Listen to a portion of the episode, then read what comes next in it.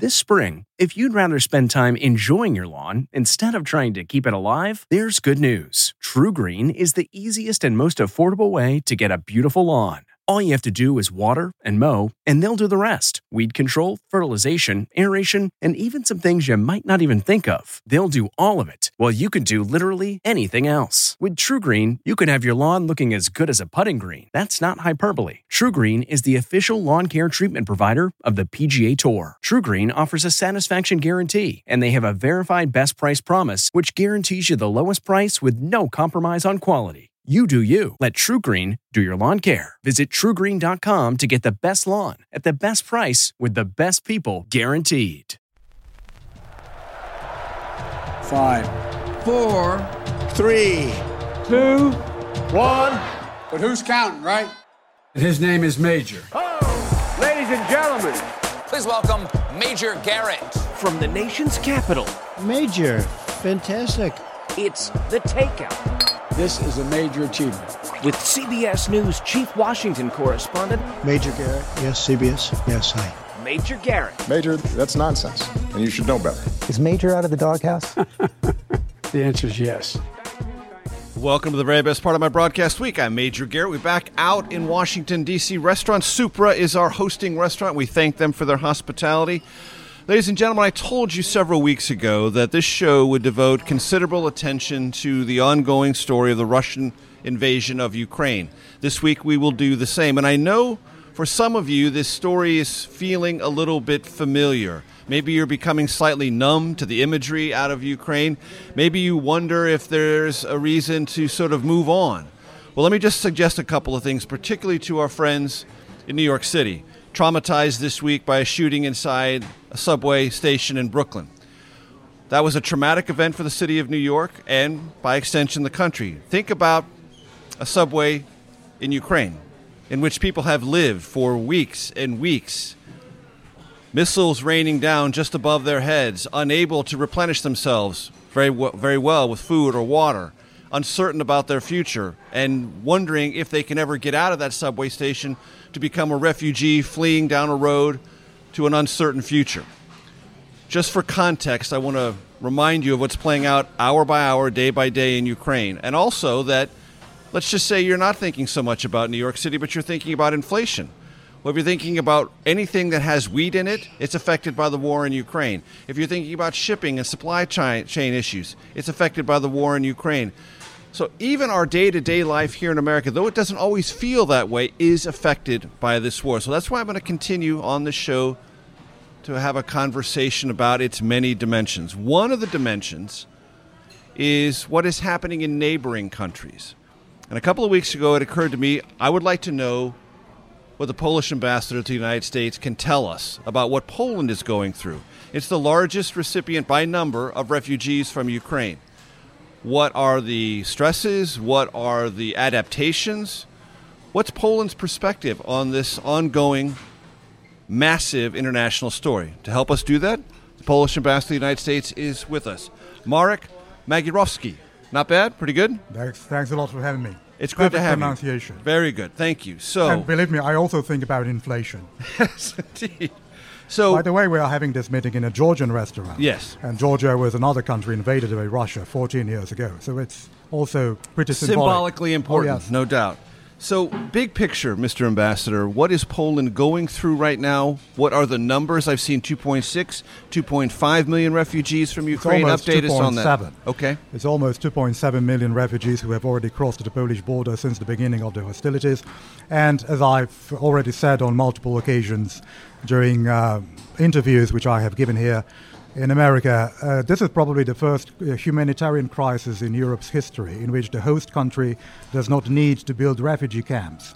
There were some congressional delegations and politicians from Western countries visiting Poland over the last couple of weeks, and they were asking the Polish border guards or their counterparts from the Polish government, where are the refugee camps? We would like to visit one. Right.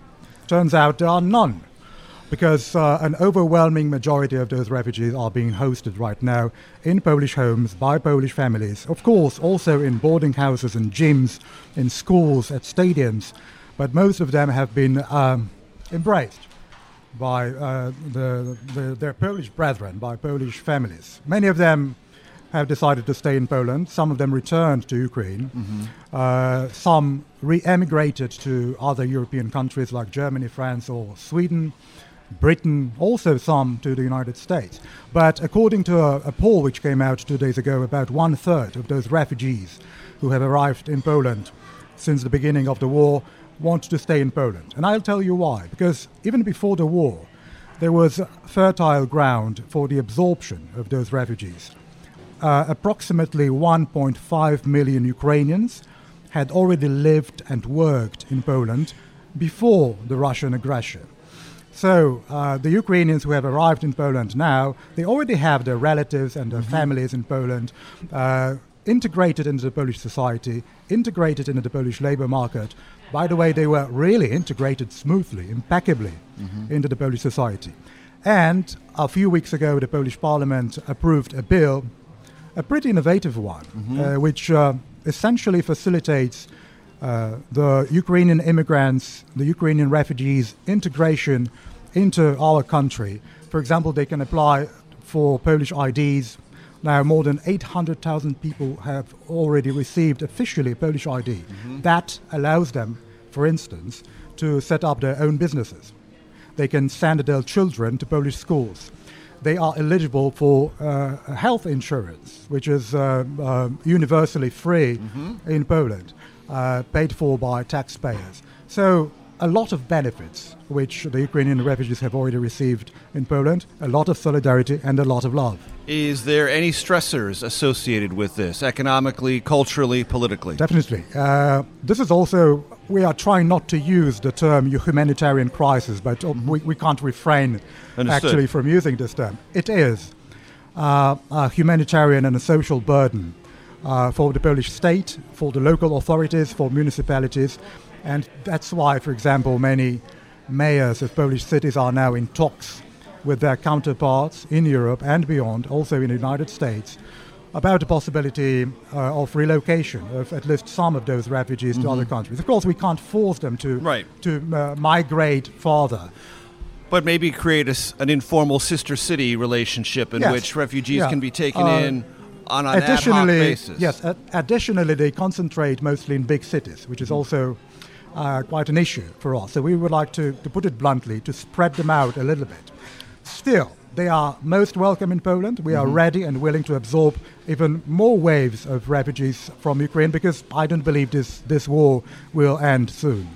There will be some, Mr. Ambassador, in my audience who will remember that wasn't the Polish government's reaction to refugees coming from Iraq or Afghanistan or in 2015 from Syria. Yeah. What's the difference and why? There is a distinct difference between these two crises. In the other case, we had that crisis and, along the Polish-Belarusian border. Yes. It was engineered and artificially created by the Belarusian authorities, by President Lukashenko,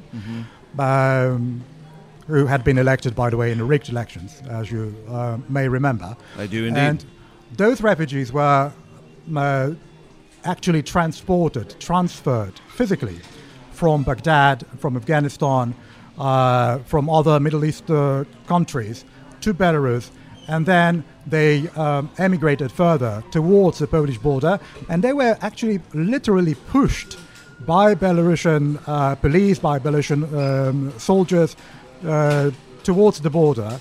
They were pushed towards the Konstantina wires and the wall which we are now building along this border, and all foisted, in other words, the policy which the Polish government conducted at the time was strictly based on international law. Because in this case, when we are talking about Ukrainian refugees, we are talking about a country ravaged by war, and Poland is the first country under international law in which those refugees can seek asylum and can seek protection. Unlike all those refugees that you have just mentioned from Iraq, Afghanistan, and Syria, Belarus was the first country, actually, because they arrived by planes, mostly, from their home countries to Belarus. It was an operation, not a humanitarian or migration crisis. It was a deliberate operation by the Belarusian regime to destabilize,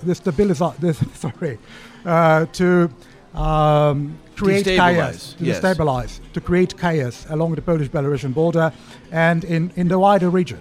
Very good. That is the voice of the Polish ambassador to the United States. His name is Marek Magierowski. It's very good to have you with us. We are at Supra Restaurant. When we come back, one of the things I want the audience to understand and appreciate, and I know they will the more we talk, before he was a diplomat, his first posting before America was Israel, by the way. He was a journalist and columnist, and as all journalists and columnists know, you never stop being that one way or the other. About my shameful past. Exactly, exactly. So I want to have the ambassador describe what's going on in Ukraine as a story, as he sees it. When we come back, I'm Major Garrett, segment 2 of The Takeout in just one moment.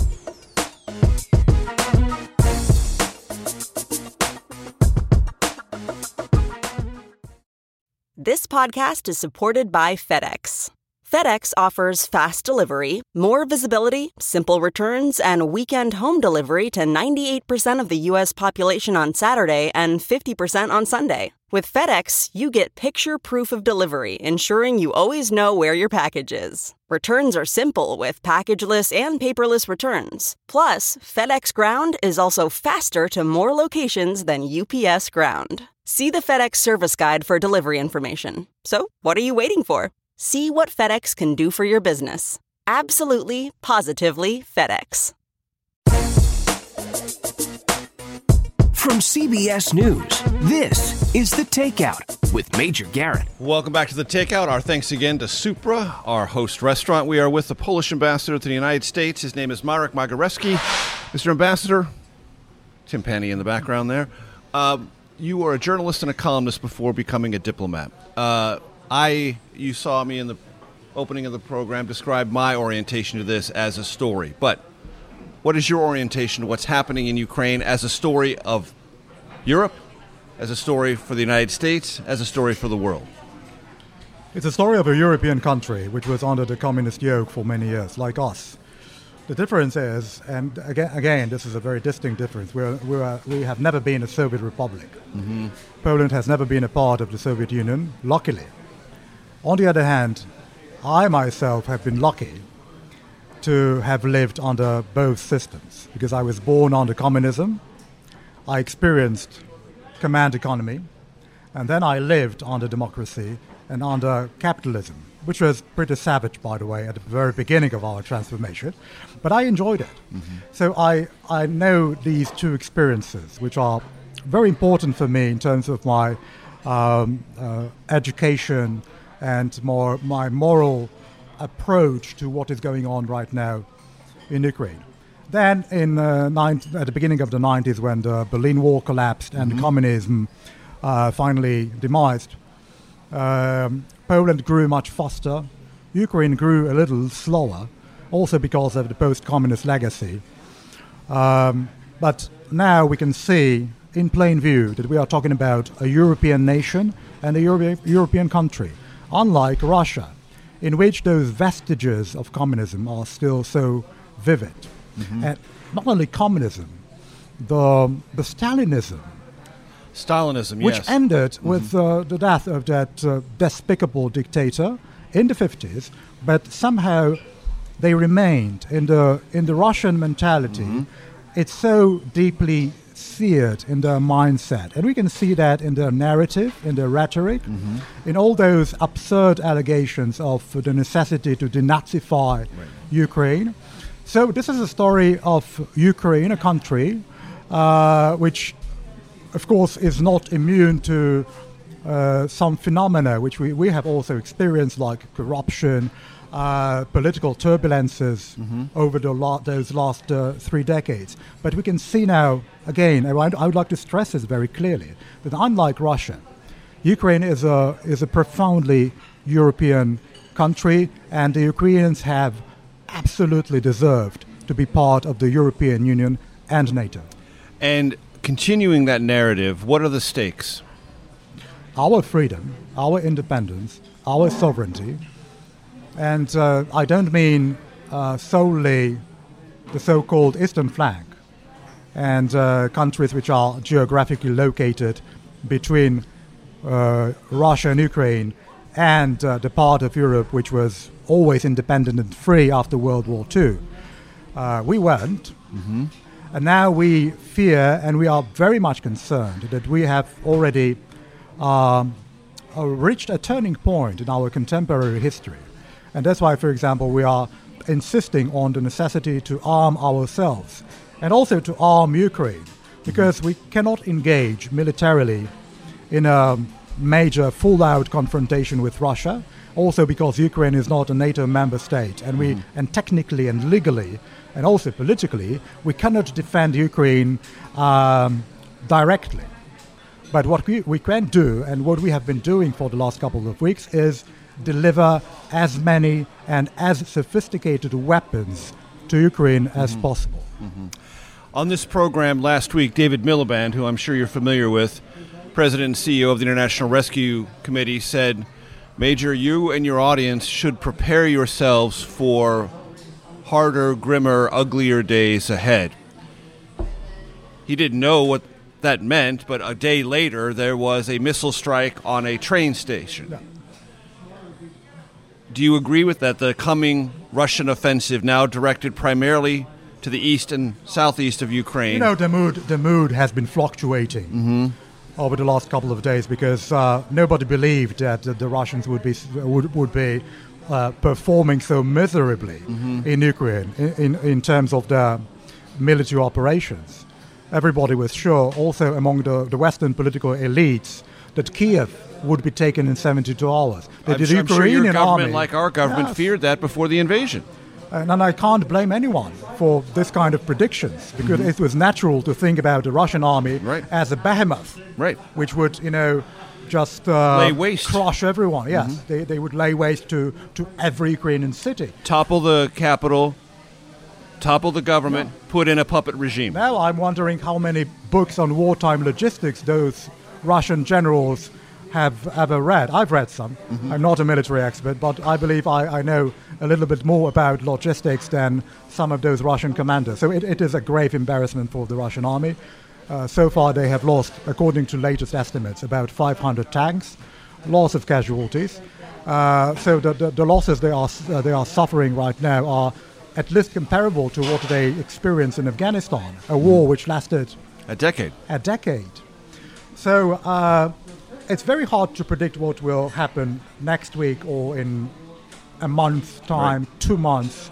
Nobody can say what kind of war, what will be the next stage of this confrontation. The Russians are apparently regrouping now. They are moving their units to the eastern part of Ukraine. The question is to what extent Putin has actually changed the military goals of this special military operation, whether he will be satisfied with somehow reconquering those two breakaway provinces in the east, or creating that land corridor which would connect Luhansk and Donetsk with the Crimean Peninsula.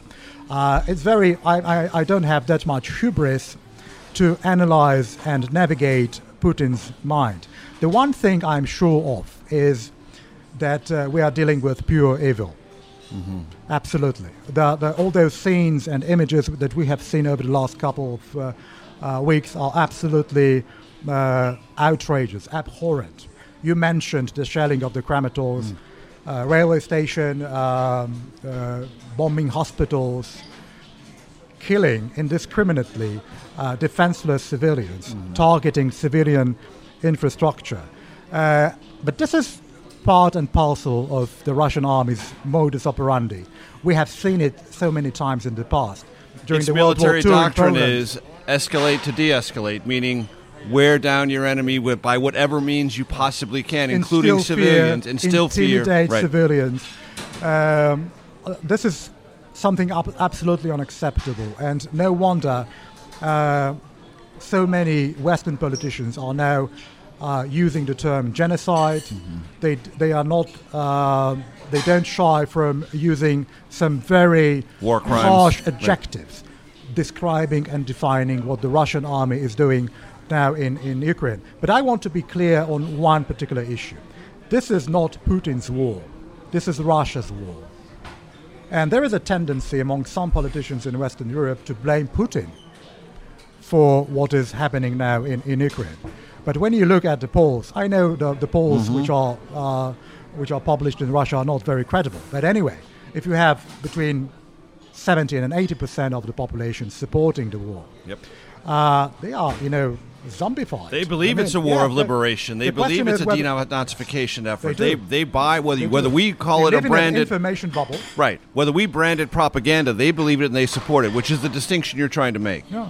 So, and again, I believe Ukraine is not the last item on Putin's menu. And that's why, if you ask me, if we are concerned, if we are really preoccupied with what is occurring right now in Ukraine, of course we are. Of course we are. We have been trying to alert the world about Russia's neo-imperial ambitions and about Putin's malign intentions. We've known Russia for so many years.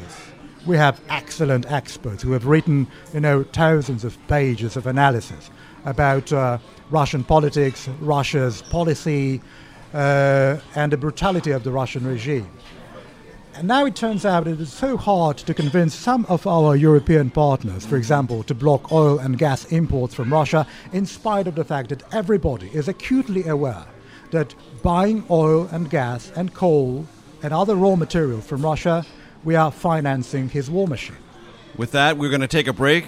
Mr. Ambassador, with your indulgence, that's a great point. I want to pick up on that on the other side of this break. I'm Major Garrett. Poland's ambassador to the United States, Marek Magierowski, is our guest. More of this conversation from Supra, our host restaurant, in just one moment. This episode is brought in part to you by Audible, your go-to destination for thrilling audio entertainment.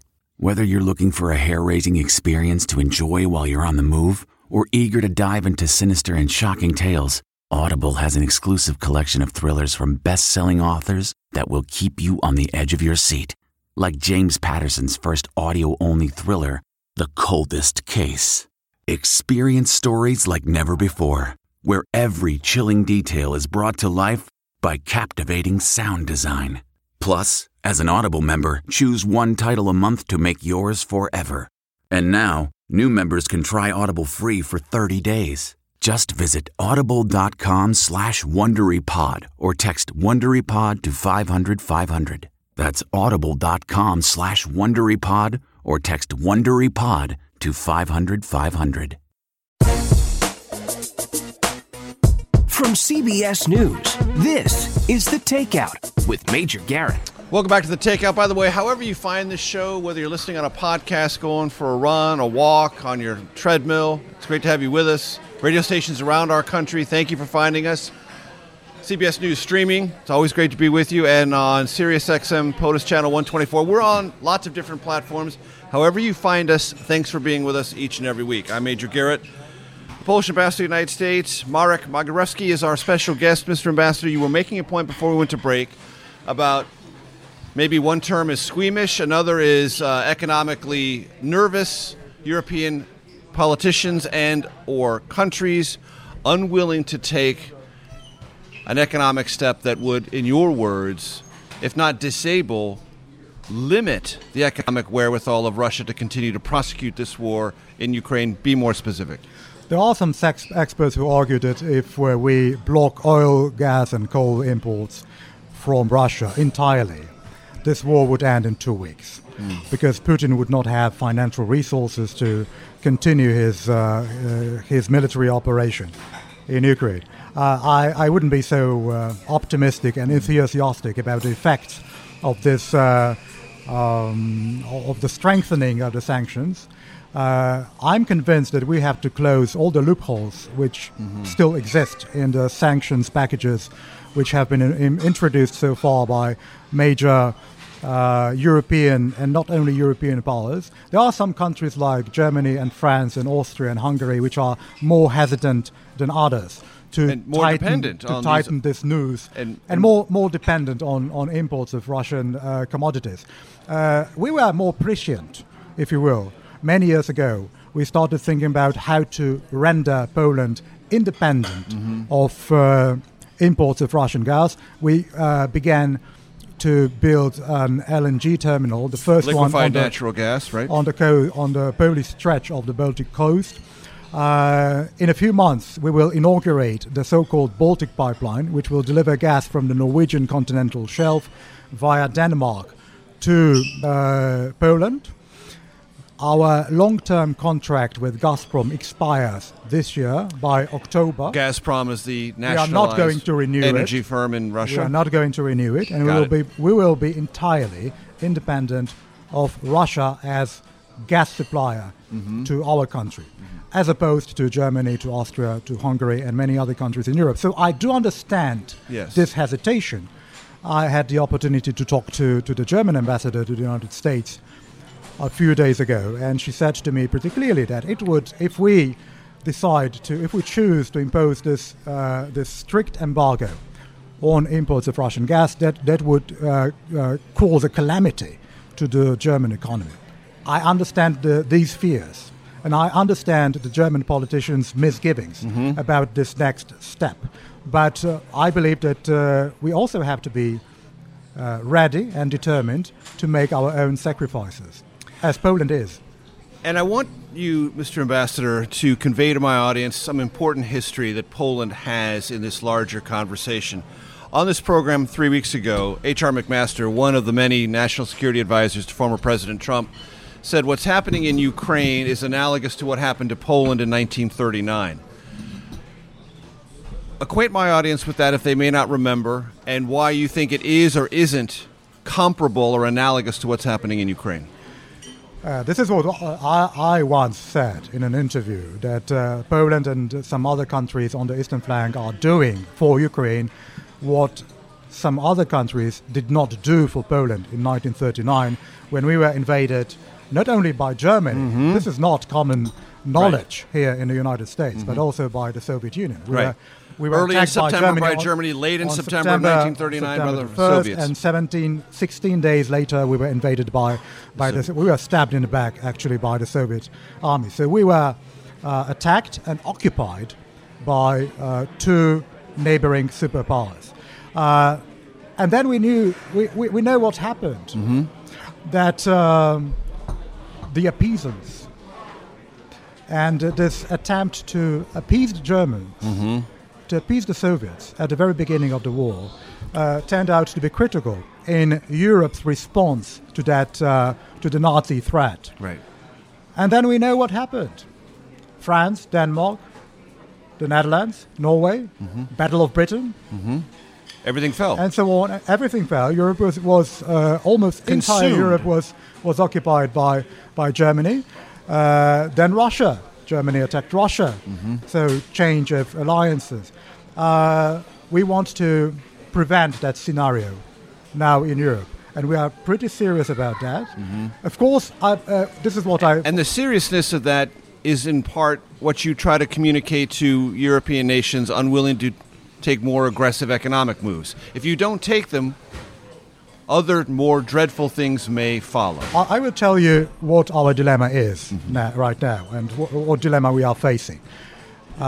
We should ask ourselves whether we want to defend our freedom and our independence in Ukraine, delivering weapons to the Ukrainian armed forces and helping President Zelensky prevail, or we want to defend freedom in Warsaw, in Krakow, in Berlin, in Stockholm, even in Paris.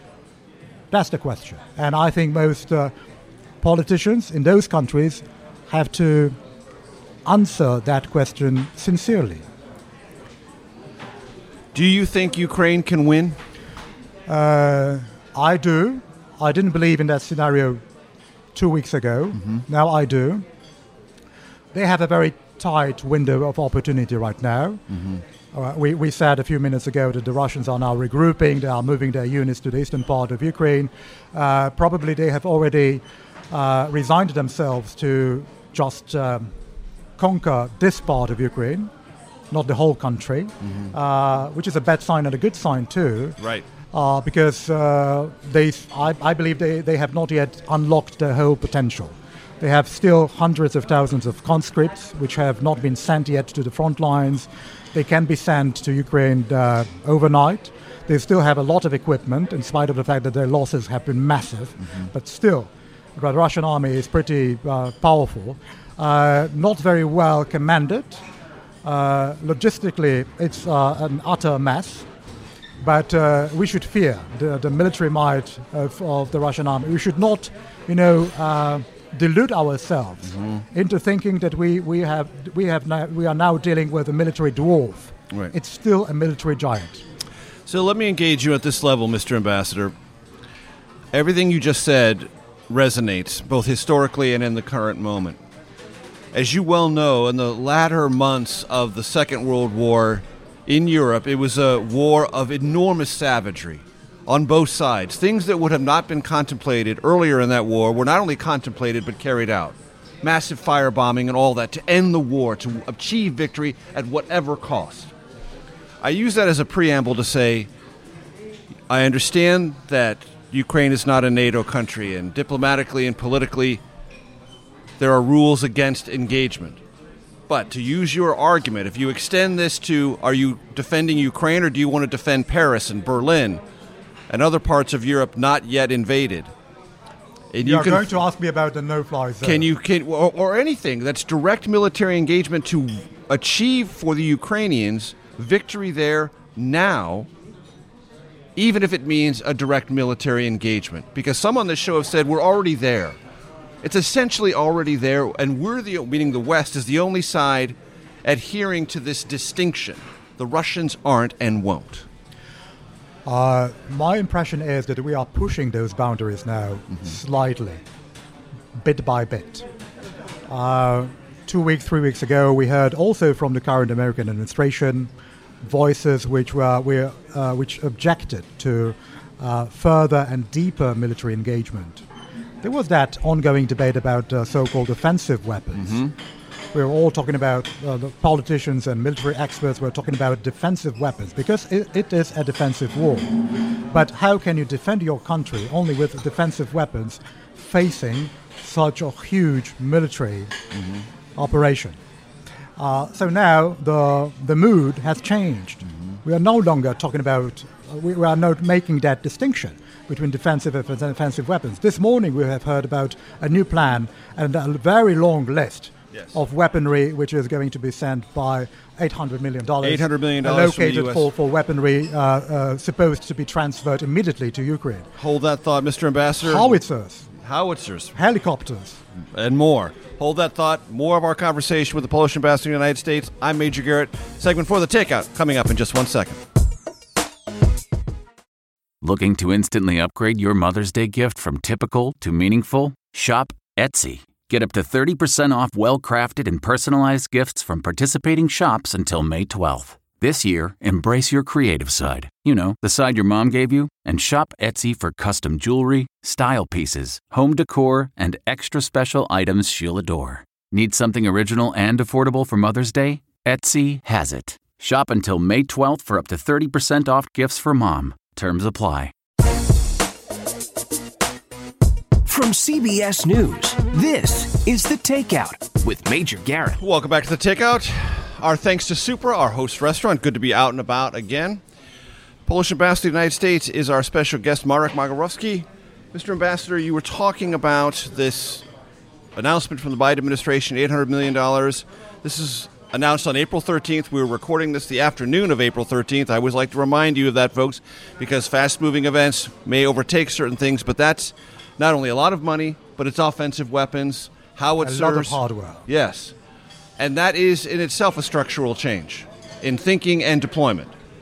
As I said, we have to defend our freedoms and our independence, our territory in Ukraine, without engaging Russia in a direct military confrontation. Nobody needs a confrontation with the Russian Federation. This is what also many Western politicians have been stressing over the last couple of days.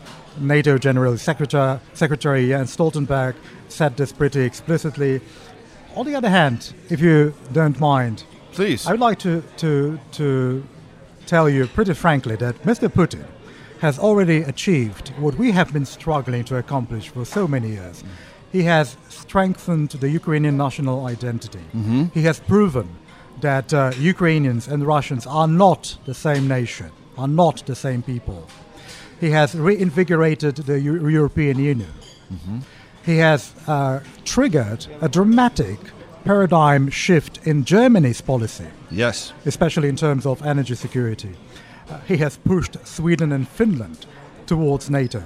The two prime ministers of these two countries have already announced that they would apply for NATO membership shortly, which is quite an event. All of these are strategic setbacks for Russia. I don't know whether he expected that.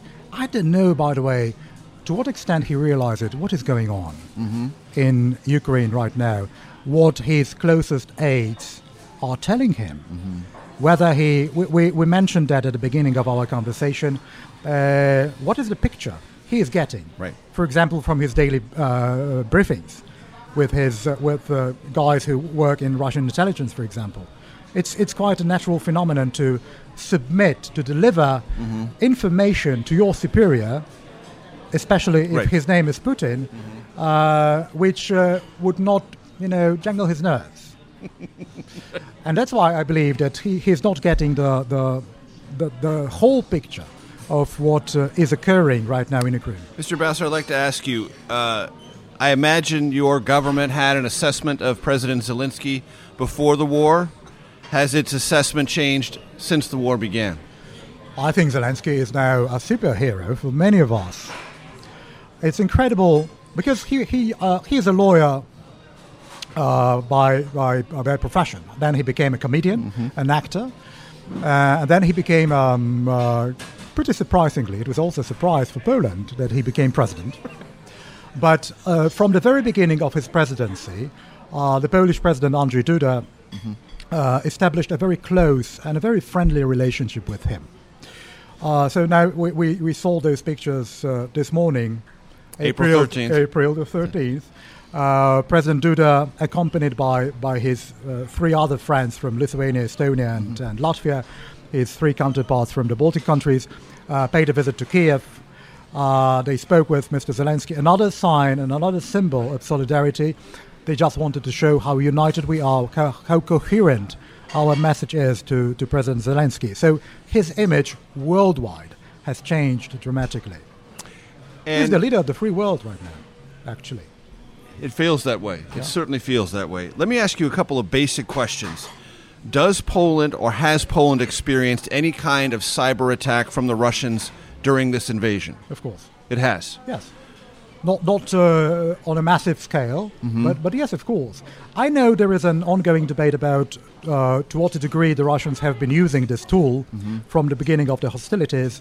And I happened to read a lengthy article about cyber warfare.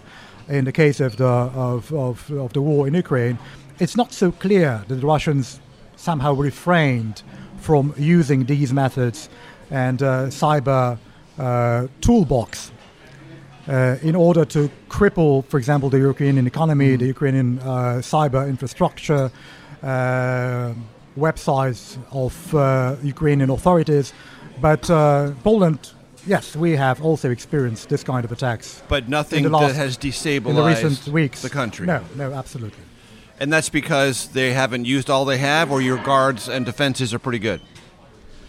I think that they, when you start a war, you usually attack physically and kinetically some targets, which in some cases also harbor critical infrastructure. So... If you want to bomb a power grid, you don't need to destabilize it electronically, right? So I think that the Russians believed that they would destroy at least part of the Ukrainian infrastructure without engaging their units, which specialize in cyber warfare. But to be clear, Poland has experienced some form of cyber intrusions from Russia. Yes. For many years, by the way. I'm sure, as this country has as well. What is the level of anxiety within Poland about being a either intentional or unintentional victim of a stray bit of fire coming from the Ukraine war across your border? Of course we are concerned. There was that one attack, missile attack, very close to our border. So it was like about 10 or 15 miles from the border. So people who lived on the Polish side, they saw the windows in their houses tremble from the blast. So it was pretty, impressive. and disquieting for many people. I know many, you know, I have many friends back in Poland who are just freaking out when they hear all those nuclear threats pronounced by President Putin. Now they have a little bit eased up on those on that menace, but still it's really disturbing when you hear someone, the leader of a nuclear superpower, saying that they might use their nuclear arsenal to attack NATO countries. Mm-hmm. And for my audience's benefit, should it think of Poland as the significant transshipment point for these materials moving in? No, it's not only a hub for weapons deliveries to Ukraine. I think Poland has also become much more vital politically. Mm-hmm. Also for the current U.S. administration, I believe that the Americans have already had a different perception of Poland. Now, this has changed, and I believe that in terms of our political and also military cooperation, Poland has become a much more important partner. There was that discussion in Poland for many years about Germany's and Poland's role in the security architecture in Europe and beyond. Germany has always been the focal point, not only of the American military presence in Europe. So many American and NATO bases in Germany and so few in Poland. Mm-hmm. And now this is also changing. And there is now talk about locating permanent bases in Poland and in other countries on the eastern flank. And I think Poland will be one of those countries in which we would gladly host many more American troops. To use terminology from a bygone era, Poland might be a frontline state. Mr. Ambassador, it's been It is a frontline state. Already is. It's been a great pleasure to talk to you. For our radio audience, we need to say farewell. For those watching on CBS News streaming and listening on the podcast, stay tuned, as I know you always do, for the Takeout Outtake Especial. I'm Major Garrett. We'll see you next week. Man, that sunset is gorgeous. Grill, patio, sunset. Hard to get better than that. Unless you're browsing Carvana's inventory while you soak it all in. Oh, burger time. So sit back, get comfortable. Carvana's got thousands of cars under $20,000 just waiting for you.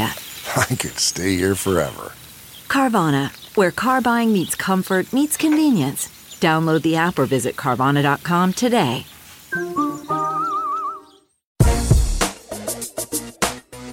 From CBS News, this is The Takeout with Major Garrett. Welcome to your Takeout Outtake Especial. I'm Major Garrett. Our thanks to Supra, our host restaurant. Good to be back out and about. We are joined by the Polish ambassador to the United States, Marek Magierowski. Mr. Ambassador, for our audience that may know and may feel it deeply, and for those who don't know, describe the Polish-American experience and the Polish American history as seen by you and your government. How many hours do we have? We got 5 minutes and 15 seconds. It's a very long history. Yes. I'll tell you an anecdote. Yes.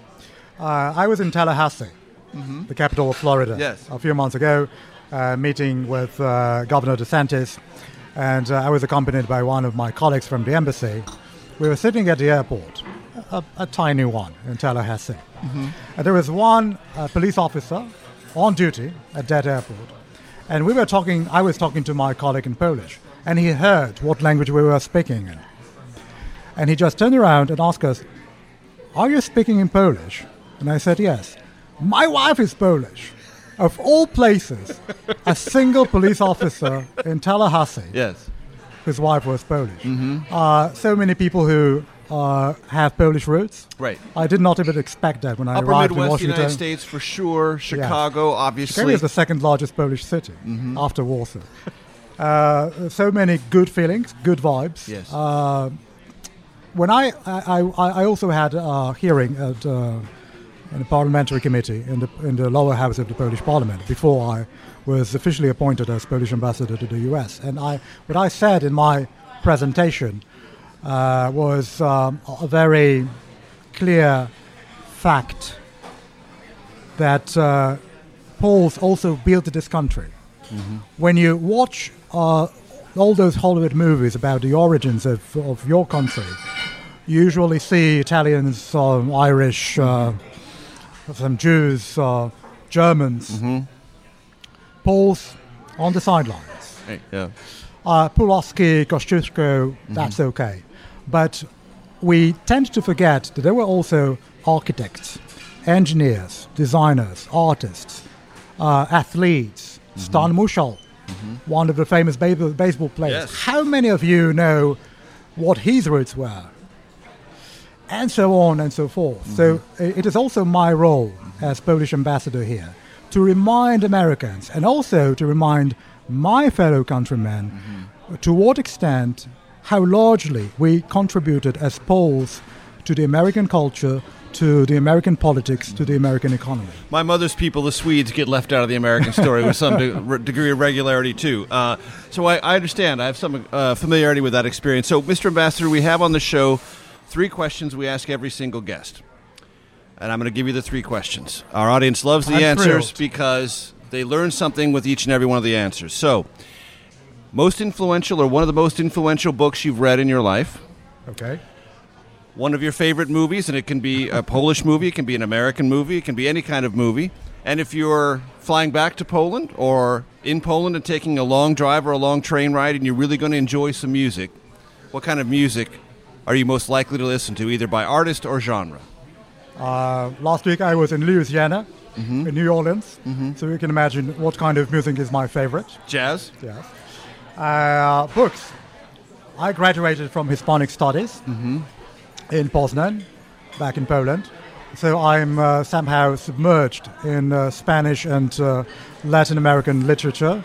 I would recommend Carlos Fuentes to everyone, also Gabriel Garcia Marquez. I'm not going to be very innovative in this particular sphere. Movies, it's difficult, really.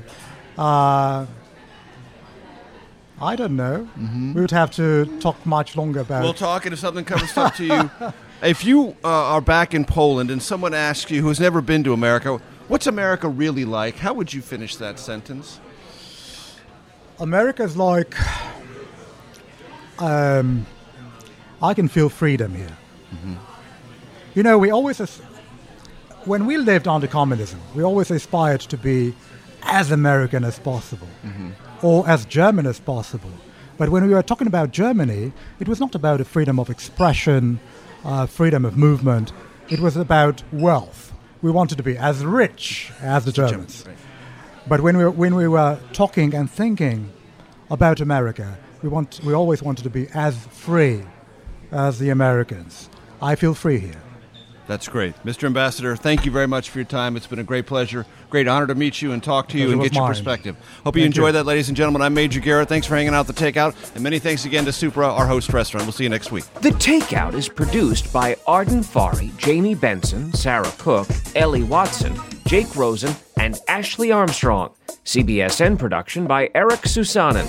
Follow us on Facebook, Twitter, and Instagram at Takeout Podcast. That's at Takeout Podcast. And for more, go to takeoutpodcast.com. The Takeout is a production of CBS News. If you like The Takeout, you can listen early and ad-free right now by joining Wondery Plus in the Wondery app or on Apple Podcasts. Prime members can listen ad-free on Amazon Music. Before you go, tell us about yourself by filling out a short survey at Wondery.com/survey. I'm CBS News correspondent Major Garrett, host of the podcast Agent of Betrayal, The Double Life of Robert Hansen. During the Cold War, FBI agent Robert Hansen traded classified secrets to the Kremlin in exchange for cash and jewels. In the podcast, you'll hear from Hansen's closest friends, family members, victims, and colleagues for the most comprehensive telling of who Robert Hansen really was. Binge the entire series now. Agent of Betrayal, The Double Life of Robert Hansen is available on the Wondery app, Amazon Music, or wherever you get your podcasts. Hi, this is Jill Schlesinger, CBS News business analyst, certified financial planner, and host of the Money Watch podcast. This is the show where your money is not scary. It is a show that's all about you. It's your questions that make it possible for me to provide unconventional and entertaining insights on your money, and maybe more importantly, on your life. Follow Money Watch wherever you get your podcasts. You can listen ad-free on the Amazon Music or Wondery app.